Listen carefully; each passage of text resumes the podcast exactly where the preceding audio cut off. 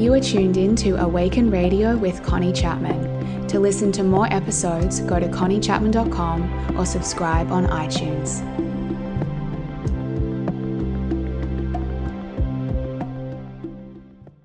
Hi everyone, it's Connie here, and welcome back to another episode of Awaken Radio. I have a really beautiful interview and heartfelt conversation in store for you today with Mary Hyatt.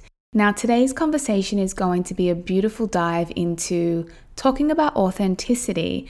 And I think it's a really powerful topic because many of us, without realizing, may be living lives and doing things in our lives that aren't aligned with who we are at our truest essence, who we are at our core. It is so easy in these lives today to get pulled off track and to start listening to external validation, guidance, societal expectations, and lose touch with who we really are at our core, what our own heart desires, and what lights us up. As Mary shares in our chat today, it's very easy to get caught up in modifying ourselves to be loved and accepted by others. And as you go on the journey of really waking up your authentic self, it may sometimes mean that not everyone understands it or likes it, and your relationships begin to change. So, I'm excited to share Mary's journey with you because I think it'll be a beautiful wake up call for any of you who have had the sense or the niggling feeling that maybe you're not living as your truest self, maybe you're not on the path you're meant to be on in your life. And I hope this conversation today will really support you to start tuning in more and listening to who you desire to be. So, let me introduce Mary to you for any of you who may not know her. Mary Hyatt is on a quest to feel alive and to live a life full of gratitude, joy, authenticity, and abundance in her body, mind, and soul. Mary believes that every person has the ability to create a life they love.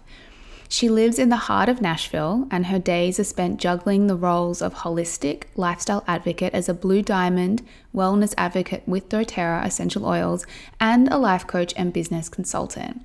She helps her clients wake up, find their voice, and become fully alive. You can join Mary every Wednesday at 1 p.m. CST on her Facebook Live show, where she dives into raw topics and helps her audience fall back in love with themselves and believe in their potential. Now, that's exactly what today's conversation is all about. It's all about loving who you are, loving your body, and letting your true self be seen. So, let's dive into this beautiful conversation with Mary Hyatt.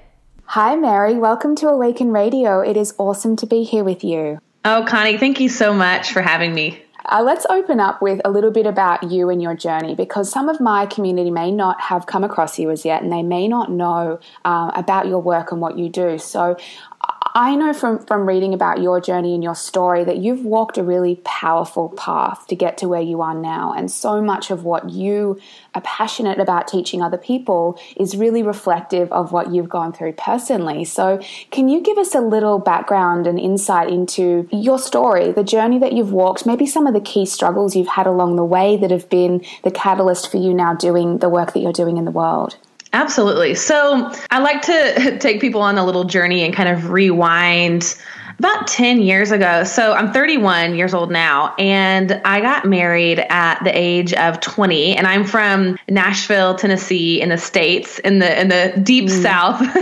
and so that was what was expected. And where I'm from is, you know, you meet somebody and you get married young and you have babies and that is just about all she wrote is kind of kind of the the way it goes mm-hmm. here. And and so i being a middle child and somebody who now a re- recovering people pleaser but certainly at that time that young age i just wanted to make everybody happy and be the person that I thought that they wanted me to be. And so I got myself into a marriage that probably should not have been in and ended up since then have, have divorced.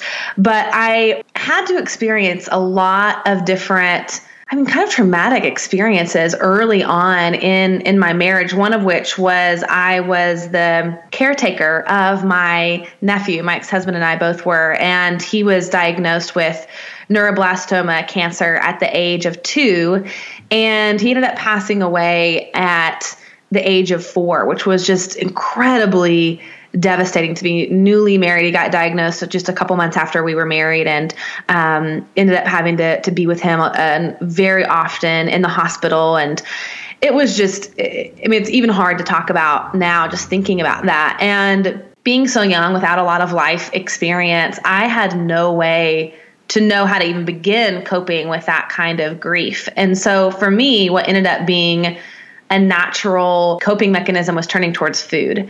And I ended up just, I feel like eating my way through the grief. I completely numbed out. I put on about 80 pounds and shut down. I had incredible anxiety and depression and was sleeping all the time. I ended up developing endometriosis and was in a lot of physical pain. And I can remember there was this one moment where I looked at myself in the mirror and I was probably 26, maybe at the time. And I thought to myself, oh my God, you know, what has happened to my life? There has got to be more to life than just surviving. I didn't even recognize myself, who I was, the the spunky kid, the one who was incredibly social in high school, all of a sudden was nowhere to be found. And in that moment I felt like I had no idea what to do, but I knew that there was some hope mm. for shifting and for changing. And I felt like I need to go on the search to figure out how to find myself. And so I remember this moment after that uh, experience in the mirror that I went on my computer and I ordered like 20 self help, self discovery books because I thought, well, somebody's got to know the answer. um, and I'm I'm sure that a lot of people listening can relate to that, where you just think, okay, I'm gonna I'm gonna learn from people that have walked this journey before, and I got them all in the mail and I sort of vowed silently to myself that I would take myself through self discovery school and just began voraciously reading through book after book after book and I was journaling and I was journaling and I was journaling and I ended up in that moment my heaviest weight uh, i went to a yoga class and which was crazy because i was 240 pounds and for me walking into a yoga studio just seemed like the craziest idea because I think oftentimes we think that there's this sort of ideal body mm. that should be in a yoga studio. Mm. And I had no place within that. But a good friend of mine invited me. And so I thought, all right, I'm going to go and trust her to go. And two weeks later, I actually ended up going to yoga teacher training to become a yoga instructor, which was just crazy, man. Coming from a place of being totally dead to going, okay, like, this felt like the thing that was going to save me. And so I became a yoga instructor, and that really set my life in motion to coming back home to myself, to becoming the person that I was before, and even a, a, a bigger version, and ultimately led me down this beautiful path of of healing, of deep healing, and learning how to create a connection again with my body to heal the emotional wounds that were showing up with all kinds of physical uh, ailments in my body and ultimately pursue this this journey of living fully alive. Like i was not willing to be sleepwalking, to be asleep for life any longer. And so over the course of several years, you know, I started to build upon that little by little, became a, a life coach. And now I'm creating a course all centered around coming to a place of uh, peace with the mirror and really accepting the body that we have currently and loving it. Um, so it's it's been quite quite the journey and got divorced through that as part of the process. And mm. um, I just am so grateful to be here now. But it has been, you know, a lot of work, a lot of work to get there. Hundred wow, hundred percent. That is an incredible journey that you've been on, and I think what really impacts me the most about it is that moment when you look in the mirror. And I think we all have those moments where we're like, "Whoa, things have got really bad," or "Things are really not how I want them to be. Things are really not feeling good." But it takes a lot of courage to change sure we can have the moment where we're like this is really not where I want to be but you you took action in those moments which which began to create some change. You took yourself to yoga even though it was probably super uncomfortable for you. And i think that's an important thing for people to realize is these first steps aren't always going to be easy. Mm-hmm. and you and you committed to your own growth and learning um, what were some of the key things that when you when you got all that stack of self-help books what were some of the things that you discovered that really started to change things for you back then some of the the earliest things that you started to learn yeah, one of the first books that I can remember reading was Daring Greatly by Ooh, Brene Brown. Yeah. And up until that point, I mean, the perception that I had about women was that our role and our job was to ultimately, if I were to really peel it back, and I don't know that I could consciously say it then, but now the understanding is my role in life was to please a man. My role in life was basically to call, you know, when I was called upon to kind of speak, but ultimately to sort of be quiet and not rock the boat too much and and really ultimately be beautiful for somebody else and to please somebody else. And so the the idea that there could be an authentic version of going through life was very foreign to me. And so I was reading this book and I can remember thinking like the idea of sharing vulnerably my internal dialogue or what I'm actually experiencing or even exploring what I want, what my preferences would be and ultimately using my voice it was really a shock. I mean, I think mm. when I was reading her book, I just thought, okay, this is great, but who actually can do that? you know, I mean, who mm. who as a woman is brave enough to actually use their voice? And as I kept reading it, I kept reading it, and there was something inside of me that just felt so aligned with that way of showing up in the world authentically. And I didn't really know what that exactly looked like yet, but I knew that that was going to be part of my journey. And so I think what happened for me is there was this sort of permission mm. to explore that there might possibly just be a different way of showing up as a woman.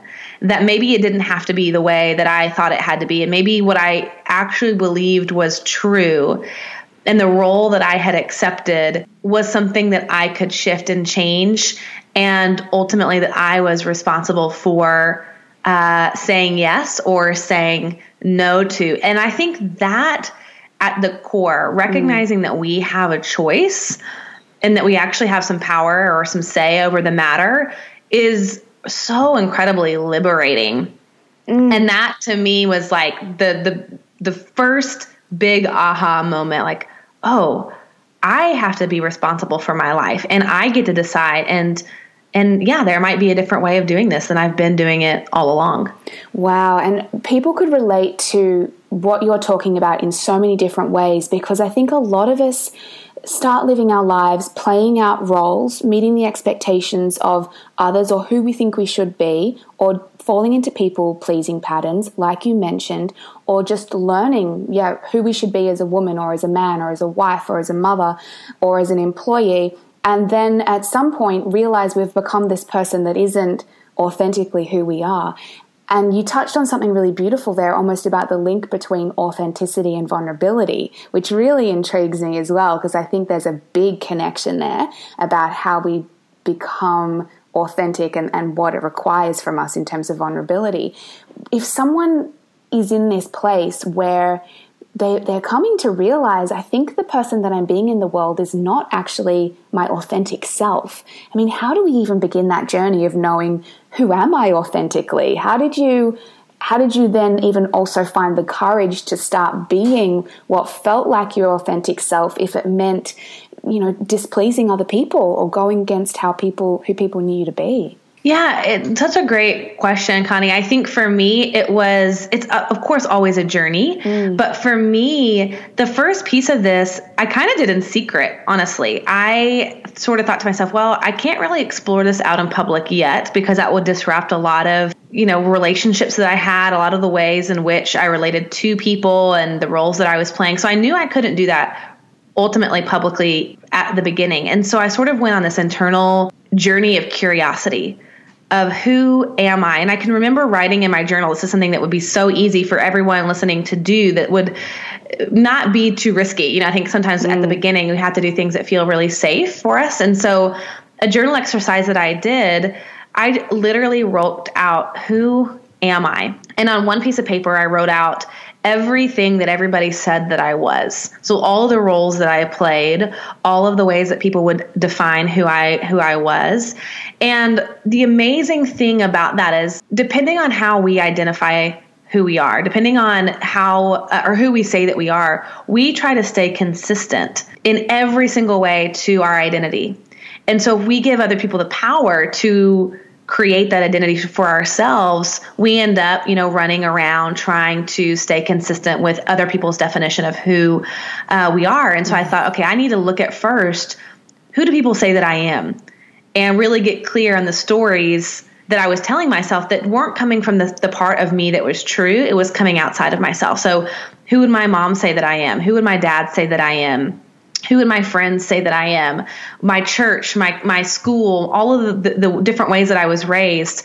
How would they define Mary Hyatt? And then I kind of looked back at that list and I thought to myself, okay, what part of this feels true to me? What part of this feels like a mask that I'm putting on and trading out? And what part of this actually feels really congruent in my soul with who I am? And so I sort of went through that and I would just circle the, the, the pieces of that that felt true. And there weren't really a, a, lot of them. I mean, I had done a really good job at creating a pretty big facade around my identity. And so then on the second sheet of paper, what I did was I started to write out, okay, who am I really? Mm-hmm. If nobody else's voice got a vote, if nobody came in to offer their opinion, who am I really? Who was I when I was three years old, when I was five years old, when I was 10 year old, before somebody came in and said, you need to be this or you need to be that, how would I choose to define myself? And what feels really true? What feels really good?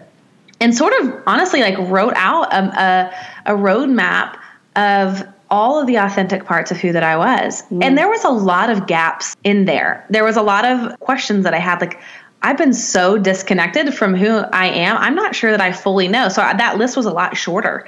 Um, there was only a few things that I did feel like were true, and so that's sort of when I went on uh, this curiosity journey of discovering that, and that was in private. I, I started to experiment with different things, even like how do I like to move my body? You know, I've been in the gym for, uh, or the fear of the gym for so long and felt like the only way to move my body would be to work out. And so I wasn't doing that because I hated that experience at the time. And so I started to explore well, what would it look like if I went on a hike? Do I enjoy mm-hmm. that? Do I enjoy a yoga class? Do I enjoy, you know, going and moving my body in some form of dance? You know, what would that look like if I decided to choose for myself? And if I could give myself permission to have a preference, what does that look like? So I really ultimately went on a journey of curiosity to discover my preferences that kind of sort of led me back to, oh, yeah, this is what makes me come alive. Oh, oh my gosh, like I had no idea, but I freaking love this. Mm. And so I started to kind of add to that list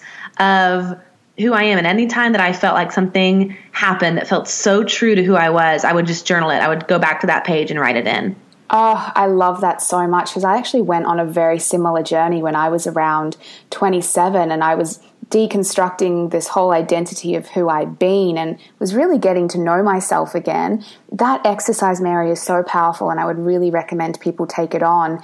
That beautiful journey of curiosity, of getting to know yourself, of, of saying, I don't even know where to begin. I don't even know what I love. I don't even know what lights me up. But let me go and experiment, almost be like a child and and play and try some different things and, and see what lights me up. And you teach so much about coming alive. That's a huge part of your work and living fully alive. Is this is this the key to it, to, to living a life fully alive? Is is this process you've been talking about? Absolutely. I mean, I think for me, when I think about somebody who is fully alive, they have no resistance to anything and they're really in a state of curiosity. They're really open to exploring, to discovering, to finding and there isn't this this rigidity rigidity there isn't this this this experience where they go through life and they keep closing doors, keep closing doors, or I can't experience that, I can't do that, I can't do that. Being fully alive really is staying in a, a state of wonder. mm. staying in a state of gratitude. You mentioned Connie kind of being like a little girl, you know, a little kid. And I love that because you think about that imagery and a little girl. I mean, she she isn't worried about how she looks. She isn't worried about if something is right or wrong. She is just experiencing life as it is with this sort of purity that I think we truly can get back to. And I re- I mean so many of us walk through life completely numbed out. You know, we are buffering our life on every single level. And I remember thinking to myself, and I have heard this from so many of my clients like, I am dead inside. Mm.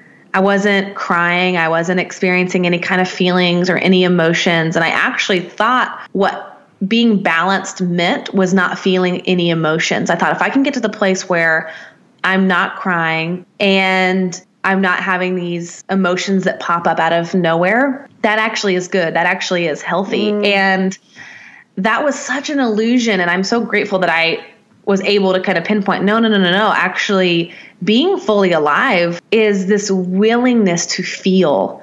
And I teach a lot about feelings, but the mm. feelings are vital for a life where you're turned on, you know, where the lights are on, where yeah. you are awake for life, you have to feel. And it's that allowing that that openness to all of the experience of life. And I think being fully alive means you get to experience it in 3D, you know, in full color.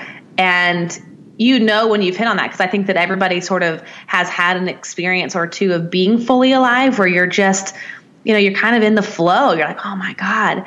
But the journey to me is figuring out how can we extend that into all areas of our lives and really hold that for longer periods of time where that ends up just being our, our existence. Mm.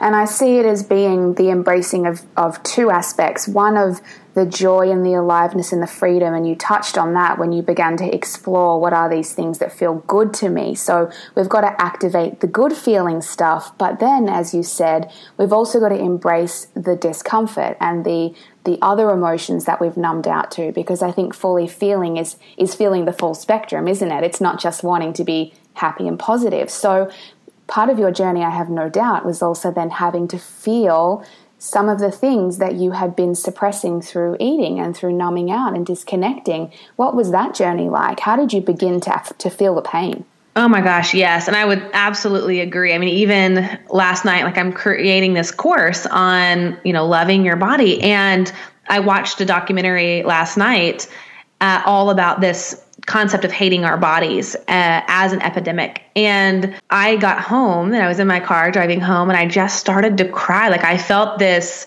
almost collective grief. And for me, that was being fully alive in that moment of just giving myself permission to honor what was coming up and to really feel that, knowing it wasn't going to overtake me. And when I started this journey several years ago, having an emotional experience to life was very, very threatening. It was very scary because I thought, I think a lot of people feel this way at the beginning, that if they begin to feel, you know, we, we work so hard on pushing down our negative feelings, quote unquote negative, mm-hmm. you know, anger, sadness, grief, frustration, fear, doubt, that we, it's almost like if you have a, a beach ball, I'm sure you've know this analogy, but if you have mm. a beach mm. ball and you are in a uh, in a pool of water and you are pressing so hard on that beach ball to stay underneath the surface underneath of the water eventually all that pressure will it'll blow up and it will pop out of the water and so the fear is that if we let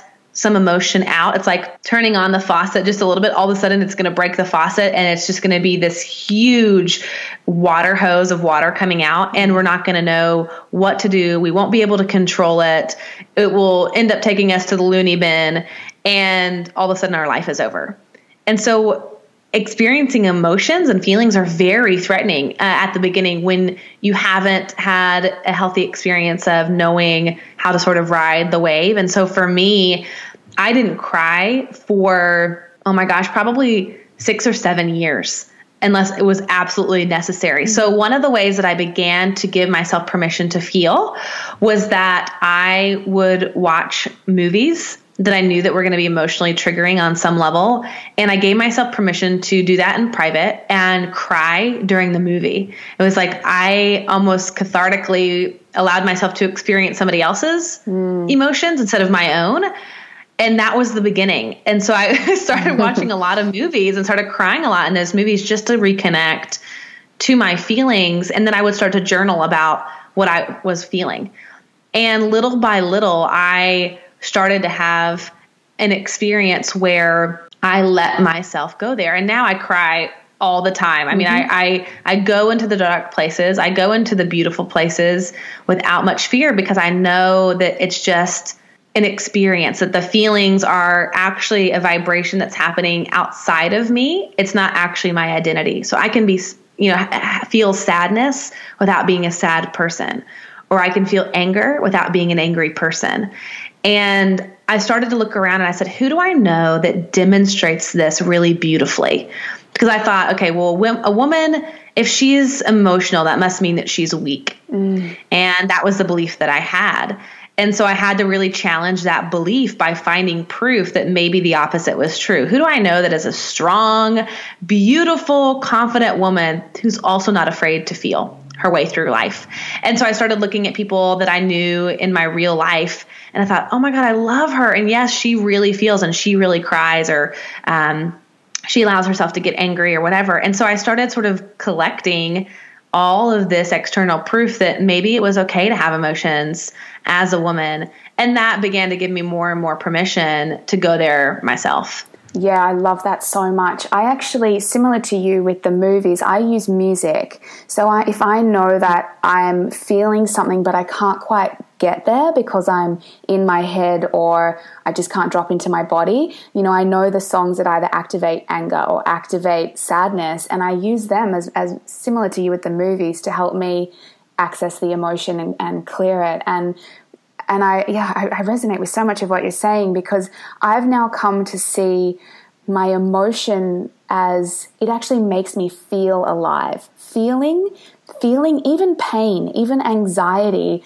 it makes me feel alive. Um, the, there's a when you can really shift your your judgment or label on what emotion is. It's just energy in the body. And I think feeling energy move through your body is actually what makes us feel alive. So, oh, it's such a, I love that, that you've, um, you've been on this journey. You're explaining it so beautifully. So, okay, so you're okay. doing all this inner work, right? You're, and you're, you're really focusing on all of this behind the scenes a little, working on you. So, what starts to happen when you start to now want to emerge in the world in a different way? So much is shifting. You're you're finding your authentic self. You're feeling. You're getting honest. You're finding your voice. How did you then start to deal with people's reactions or responses to you showing up differently? It was honestly hard. I mean, it mm. was challenging. I mean, I think that that is part of the journey that that is difficult because as you're shifting and as you're choosing to show up more authentically in the world, one of the things that I realized was that a lot of people really needed me to be the way that I was pretending to be mm. in order for them to make sense of their life. And I learned a lot about boundaries, I think, during that time because I felt like, all right, ultimately, if I can't honor who I am and and show up as my true self, then what really is the point of of living? And I recognize that a lot of the relationships that I were in were incredibly codependent mm. and enmeshed and very unhealthy and toxic. And these are people that were like my family that I just adored and that I loved and that I had experienced a lot of life with. And I can remember the moment where I sort of like almost stepped back and and looked at it from a bird's eye view and I thought god this is this is not good and so I started having conversations with people about this where I started to show up more authentically and realized this is threatening. This is so threatening to them and to their system and to how we've always done things. And I was I was honestly pretty lost on how to to deal with that. And I was in therapy at the time and such a proponent of that and such a proponent of life coaching and all of the support that you could possibly get because it is challenging to go mm-hmm. through this alone. And I ended up having to step away from a lot of the relationships that I was in. And I ended up having to create some very healthy distance with people that I was in relationship with that ultimately was not in alignment with who I truly was and what I valued and how I wanted to show up in the world. I knew that if I kept playing at life, if I kept pretending to be somebody that I wasn't, it was almost this visceral reaction. I thought, I'm going to die here. Like, I just felt like I'm already on this, this precipice where if I go back into that experience, if I go back and, and live life in the way that I was living it, you know, I was almost dead and I will certainly die. And there won't be a trace of myself that I would be able to find if I go back into there.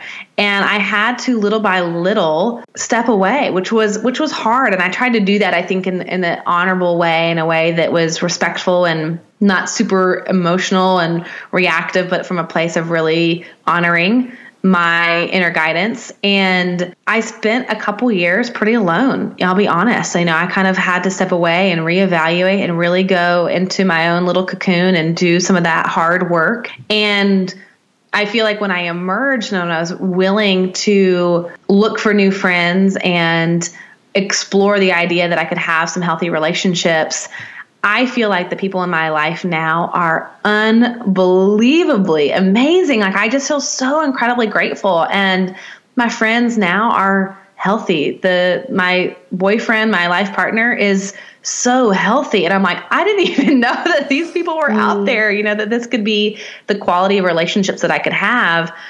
But I had to, to work on myself and do those internal shifts. So step away, work on myself, and then be willing to believe that there were people out there who were healthy and that I deserve to be in those healthy relationships. Mm. You touched on the uh, the idea of being in a codependent relationship. Can you just clarify what do you see are the indic- indicators of of codependency in relationships? Because I think a lot of us are in them we don't even realize. yeah. Oh my gosh. And I think so, yeah, like you said, so many people are in them. Codependency to me is when you show up in the relationship in a way that's caretaking somebody else's emotions. Mm. So you sort of tiptoe around everything or particular trigger areas in ways that caretake the other person's feelings. So, for example, if I know that it would trigger my husband or my mom or my friend um, if I started to talk about reading Brene Brown's book that was threatening, that I would all of a sudden hide that part of my life and I wouldn't talk about it. Uh, so there's a lot of you know hiding that can happen there's a lot of emotional caretaking and so oftentimes people in codependent or enmeshed relationships can't experience their own feelings and they make all of their all of their decisions based on how is it going to affect the other person in the relationship how is it going to impact that other person? And if it's going to negatively impact them, I'm not going to do it. And there's really a lack of independence. There's really a lack of understanding who I am and making decisions out of my best interest and all the decisions that I'm making are caretaking that other person. So it's it's really this I mean for lack of a better analogy sort of an inbred you know, kind of way to do life where mm. the other person's taking care of you, you're taking care of them, and not from a place of true unconditional love and an overflow of energy. It's like in order to survive, in order that this ship keeps on sailing and it doesn't blow up, I have to do X, Y, Z to keep this person happy. Totally get it. And I think it's also um, there's is an, an addiction to the love of the other person. So we're constantly aware of the love that we're receiving. Who do I need to be to get this love? And so, as you're saying, we're modifying and we're censoring and we're suppressing different parts of ourselves because we know, okay, this is what makes the other person happy. This is what gets me love. This is what has them approve of me. So I'm going to be that. And then the other person's going through the same pattern. So there's this like, I see it as where our power is completely not there because the other person is the source of our love, versus when we cut all those ties and we are the source of our love. Can you talk us through your self love journey? Because I can imagine coming out of codependent relationships where you are now cutting the addiction to the external source of love and you're now becoming that for yourself. That's what I feel is part of it when we're learning how to come out of these codependent patterns and really step back into our power. What was your what's your journey been of self-love and what does self-love even mean to you?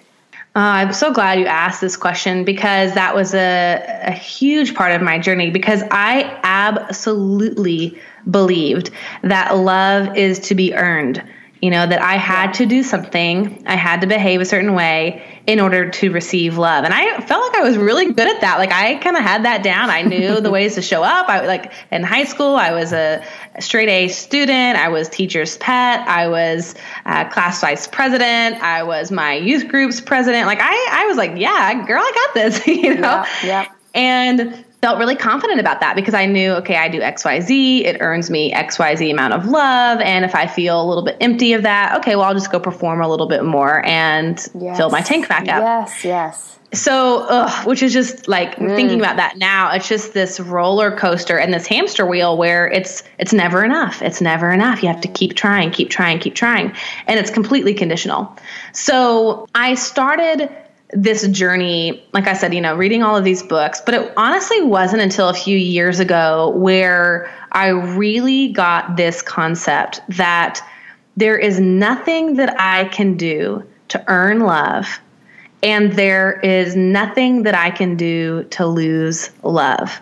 That love itself is our identity, that there is no separation from love, that I myself am love. Mm-hmm. So, self love to me is actually coming home to myself. It's recognizing that I am no more lovable today than I am when, or that I was when I was born. Like I think about a little baby and when they're born, and this analogy is used a lot, but I think about this where my mother, when I came out of the womb and I came out of her, and she's holding me and she's looking at me, and all I am doing is crying. I start to breastfeed I start pooping, and that's pretty much my existence. I am not offering anything into the world. I am not doing anything that's making the world a better place. I'm just existing for those, you know, for several months. And my mom in that moment, or, you know, we think about just love in general, loved us in that moment so deeply. And there was nothing that we could have done to earn that love at that time. I think about what if my mom had waited to love me until I started to walk? You know, or what if she withheld love from me until I said my first word. That's just not how it, how it works. You know, I mean, it's like we are lovable just because we breathe. Our very essence is lovable. And so I, I sort of went home to that place where I thought, man, I'm not any more lovable today than I was when I was five minutes old. And that hits the ego pretty hard, you know, because I think, well, of course I'm more lovable now. I've done XYZ, I've accomplished all of these things. I'm super successful. I have this great house, whatever. But the reality is, and what I truly believe is that there is nothing now that that has contributed to making me more lovable. And consequently, I am able to relax now in that love because I can't lose it. And that is such a gift. So for me, it started with that belief. I had to shift my internal belief in what I thought about love. The journey of self love was okay, if I truly believe that I am lovable now, if I really love myself so much, I'm going to want to do things that wish it goodness, that want the best for it. That out of the abundance of the love that I have for myself, I want to nourish myself. I want to take care of myself. And so I began to, before I really got to the place where that was fully true, I started to act like it. You know, mm-hmm. if I loved myself, how would I move my body? If I thought I was beautiful, what dress would I buy? If I really loved myself, would I say yes or no to this invitation. If I wasn't trying to earn love and say yes to earn it, you know, if I really believed that I was lovable no matter what, would I say yes or no? And so I started to kind of give myself permission to pretend like if I really believed that I was worthy of love and that I was love itself, how would I show up in the world differently? Mm. And I think by practicing that over and over again, eventually I was like, this is a way better way to live. This is so freeing. And it's sort of like the um, life experience caught up with this new belief that I was trying on. And ultimately, I came to a place where now I feel and know within my entire being that I am so incredibly lovable and I just have to keep realigning to that all the time and make decisions from a place of just love. And that has that shifted everything for me. You know, as, as I've been hearing you talking, I just keep feeling and, and seeing just how much courage this journey takes to walk, the one that you've walked, and that I know a lot of people are craving, but in every moment, it takes the courage to stand for your own truth, even if you're not going to be loved, even if other people don't agree, even if other people challenge you, even if you lose people. Like, there is a lot that can be at stake when we start to walk our truth. And I've lost so much from my life, honestly, as I've aligned with my own truth and spoken my truth and lived authentically. But the rewards that come from that uh, they blow your mind. I mean, the, the aliveness that you feel, and then the way your reality now shifts to bring you things that are a match to your authentic self. Like life just goes to this whole new level. Uh, what has changed in your world externally as a result of stepping more into your power and your authenticity? I love that so much. I'm just over here grinning from ear to ear because it's so true. It's like if I had known this was over here, I would have done mm. this work a long time ago. But, you know, of course, it's like perfect timing. But externally, I mean, it's like everything from losing all of this weight, from having to carry the burden of being somebody who I wasn't and needing to self protect, you know, that's just something that for me, like coming home to my body has been really beautiful. I used to be so afraid to move my body and to be in my body. I had so much body shame and so much body hatred. And just getting ready in the morning was it, it, was so miserable. I, I would cry to get dressed for any kind of an event I just hated, hated, hated myself. So to be free of that is like incredible. And just to be able to show up in the world and have a place where I love to move and I love my body and I and I can really feel at home in it and I can feel like we're on the same team. That has been just such an incredible gift. Uh, outside of that, I've been able to build this amazing business uh, that is incredibly successful and been able to have total financial freedom, which is just something that I'm like, okay, how how did this even happen? I mean, it was mm-hmm. just it was just so so beautiful to see that journey and to see, okay, well, here's what I can manifest and here's what I really believe about money and about my ability to make it and the good that it can can do in the world. And then you know, getting out of a really unhealthy codependent relationship, now being in such a deep, loving relationship and really experiencing intimacy, I think, for the first time in my life on a level that is just blowing my mind to see, oh my God, this is love. This is love. And it only came out of that first love that I had to to get to with myself in order to offer that to somebody else and show up authentically. Like the intimacy that happens when we show up as our true selves is so beautiful. So I think externally it's like I feel like I am fully alive. I am experiencing life in 3D. And I know that even in the hard stuff, and it's not that life is perfect by any means, and I, I'm going through it still, you know, but it's still this ability to look at life and go, life is here for me. And that I know that at the end of the day, I can't screw it up. And I'm so grateful because I know that everything behind the scenes is kind of, you know, working together for my good and that there is so much available to me right now. Sitting in that just deep knowing and being willing to use my voice without it feeling like I'm going to destroy my life is freedom. It's ultimate freedom. So I think that at the end of the day, the experience that I had, the external loveliness is freedom. And you talked a lot about your relationship with your body. It's been a huge thing that you've healed and shifted, obviously. Was it was it simply a process for you of just listening and feeling a lot more? What were the things that have really worked for you to completely transform not only your body's appearance but how you feel in it? Yeah, I think for me, it was really being able to listen to my intuition because I think that we're taught not to trust our bodies. I think that we are taught to see our bodies as the enemy, as something that we should be angry when it's not this specific weight, or if we don't have this feature or, or that feature. And we live in a world that idolizes one body type. The reality is, is that most of us don't have that body type.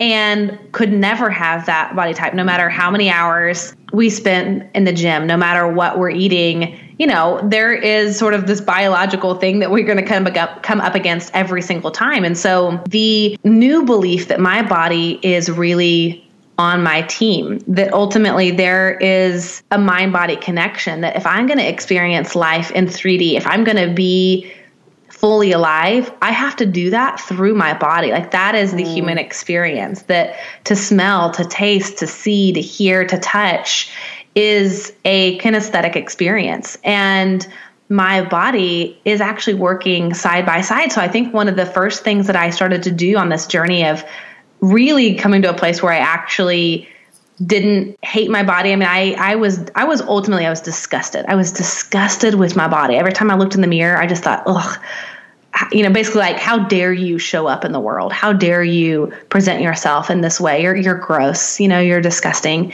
And I honestly had to start with self forgiveness. I had to lay my hands on my body, on my stomach, on my thighs, on my arms, the the areas that I was the most cruel to. Mm. And ask forgiveness. You know, I forgive myself for buying into the belief that I'm anything less than perfect. You know, I forgive myself for buying into the misbelief that if I don't look a certain way, that I won't be loved. I forgive myself for judging myself as gross, as disgusting, as unworthy of love. From that place of, of deep compassion and self forgiveness, moving into gratitude. Like if if we could step into a state of gratitude with our bodies, and we I know we talk about, and Connie, you talk about this all the time, just mm-hmm. gratitude being sort of the anecdote to everything. The body relationship is no exception. And so being able to look at our bodies and to think about all of the incredible things that they do completely involuntarily and that our body is the only way that we are here in this life and that we are breathing and that we are moving and that we are able to hug somebody, that we are able to go up and down stairs, to breathe. All of those things are because of our bodies. And so shifting into a place of gratitude. So th- that was a big piece of the healing journey for me was going from I hate my body to body, please forgive me. I'm so sorry for the ways that I have abused you. I'm so sorry for believing that you were against me. And thank you. You know, I, I talk to my body, honestly, I journal all the time. I talk to my body as if it's its own person mm-hmm. and that it's its own, you know, has its own identity. And we, we go into dialogue together and I get to listen. Okay, what is my body saying? And so I started to really listen intuitively I said no to diets. I gave up this pressure to be in the gym and to lose weight. And I, I ended up actually losing weight by rejecting all of that and really coming into a relationship with my body where I listened to it. What did it need? What was it asking for? How did it need to be nourished? What ways did it want to move? And little by little, kind of building up this trust and this relationship with my body and honoring what it was asking for. When it needed some extra water, I said, okay, I hear you. And so I went and got a glass of water. Or if it needed to eat some fresh vegetables, I said, okay, I hear you. I hear that you really need that. Okay, great. If it wanted a cupcake, okay, I hear you. Great. Let's go get a cupcake. Mm. you know, like I just released that right and wrong and good and bad and that, that should list of what I should be doing and instead approached it from a very loving, loving way. Yeah, and you fully dropped back into like in tune with it, you know, listening to it because it is always communicating with us. And I think that that's part of the issue of but we've become so disconnected and have got into our heads about all these rules and judgments and ideas. And a lot of people, and I know I've done it with my body, felt I can only love my body when my body's different. And so we go about it the wrong way. We try to change the body first, then we're like, and then I'll love you when you look like this, mm-hmm. which is like what you're saying with the baby as well. I'll love you when you start talking. I'll love you when you walk, when you do what I want, versus I just love you because, you know, you deserve my love no matter what. Um, and it's a big thing I, I teach women as well is, and you mentioned touch. I think touch is so healing when you can put your hands on your own body and give it thanks, give it forgiveness, give it forgiveness. I, I say sorry all the time when I notice myself criticizing myself, I will sit in front of the mirror and I will look dead in my eyes and I will apologize to myself until I cry because mm. it really, when I really get the impact, and when you were saying those words, gross, disgusting, like I felt that. Like that is such a horrible thing to communicate to ourselves. And when you really look in your own eyes and you apologize and you feel the, the wounds that you're inflicting on yourself through your words, it starts to crack your heart open. And it's in there that start to shift. You're not changing your body, you're changing your relationship to your body, how you're speaking to it, how you're feeling about it. And that is, is just so powerful. And then, I mean, you would have found as well, your body then becomes its best through love, doesn't it? As you love it, it then naturally starts to balance out. Oh, yeah. It just, it's like anything really, ultimately, when you are approaching it out of a place of love versus trying to earn love. You know, mm-hmm. I say, mm. okay, are you doing this for love or are you doing this out of love?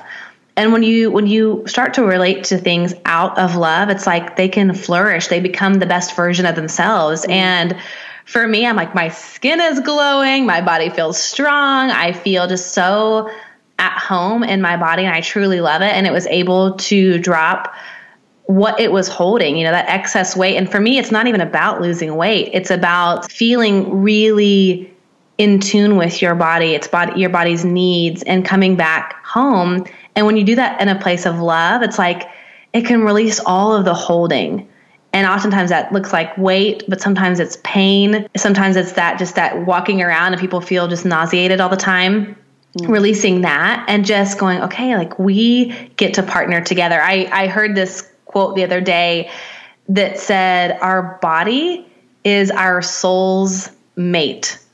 Hmm. And I just loved that. Like, our body is our soul's mate. It is the only relationship that we are going to have that lasts our entire lifetime. Mm. And so to cultivate that and to just breathe into that, to live into that relationship and to give it some some attention and some love and some tenderness and some compassion.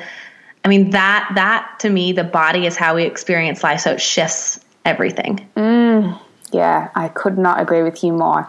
All right. As a final question, I'm really curious um, because you're similar to me as a lot of us who live very authentically of what we're teaching. We're always growing, expanding, stretching, breaking through comfort zone barriers. And so I'd love to know at the moment what what are you working through? What are you what's the next level you're breaking into or what challenge or personal limitation are you breaking through? What's it what's your personal process around at the moment?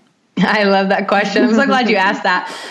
For me, I am, I feel like I'm hitting that upper, upper limit right now where I have a condition on the belief, I have a condition that women shouldn't make a certain amount of money. Like I feel really comfortable making around a certain amount of money, but if I go above that or if I start visualizing making more, it starts feeling really uncomfortable to me. And I start thinking, well, if I make that amount of money, then all of a sudden I am going to lose friends.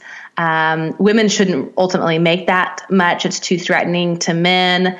And I have all these beliefs around making a, a large sum of money. And I'm already um, very successful in what I make. And so for me, I'm like, okay, well, I'm already at the top of what is like acceptable in my brain. So I'm already, you know, right on the edge, which makes me really nervous. And I ultimately think making more money also would have to require that I show up in life in a way that I wouldn't want to, that I would have to hustle and work more and ultimately give up a life that I really love. And so I, that's what I'm working through right now is choosing to believe that A, the first part of that is not true, that I am able to be a woman and to be very successful, that there are people that respect that and aren't threatened by that. And ultimately, that I get to choose how I show up in the world no matter what amount of money that I'm making, that I can design my life and have a schedule that is in line with the way that I want to live, in line with my values and what I really uh, want to experience. And so that that's not necessarily how it has to be. And that there is this beautiful relationship between flow and opening yourself up to that and balance. And so that's really what I'm working through right now. I think are these sort of upper limit money money issues. mm, beautiful. I love it. It's I mean money's just the the sort of external form of um, of it. But but ultimately, this path of expansion is just breaking through any form of mental limitation that we've placed upon ourselves about what we're capable of. And I and I love that. Just keep blasting through the glass ceiling. It's it's beautiful. Yes. Uh, can, you, can you share with my can you share with my audience where they can find out more about you and what you've got coming up over the next few months as well? Yeah, absolutely. So you can find me at maryhyatt.com forward slash awaken. So that's the, the URL for, for this awesome podcast. So maryhyatt.com forward slash awaken. And on that, that landing page, what you'll find is I host a Facebook Live show every single week on Wednesdays um, in the US. And so you can get in more information about that. And it's basically kind of a live version of a podcast. So we get into all of these kinds of issues every single week. So that's a really easy way to find me. I'm also on Instagram, Mary G, like Grace, Mary G Hyatt. And then just stay connected with me because I'm coming out with this course in July that is all about body love and really helping women make peace with the mirror and begin to quiet that inner bully and ultimately learn to accept the body that they're in and love themselves again. So I'm just so excited about that. And so on Instagram, I'm constantly sharing on Insta story the journey of that and sort of the real life walking through creating a course and really creating a movement around um, something that I'm just incredibly passionate about and feel like has to shift in our world as it is today and really loving ourselves more. So, yeah, maryhyatt.com forward slash awaken. Mm, and I'll put all the links below in the show notes as well so people, people can find you nice and easily. Mary, thank you so much. I have been really blown away by this conversation of how aligned I feel with everything that you share and how much it resonates with me, and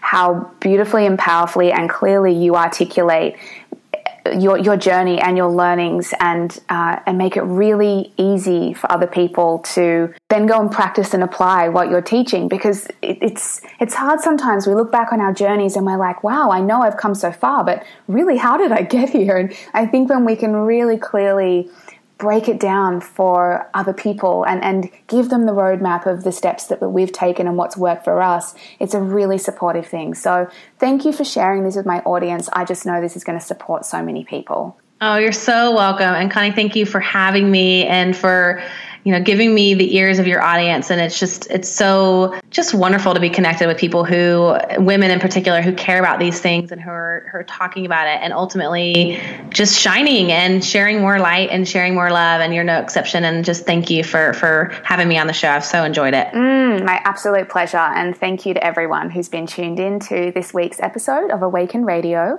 And i look forward to talking to you guys next week. Lots of love. Bye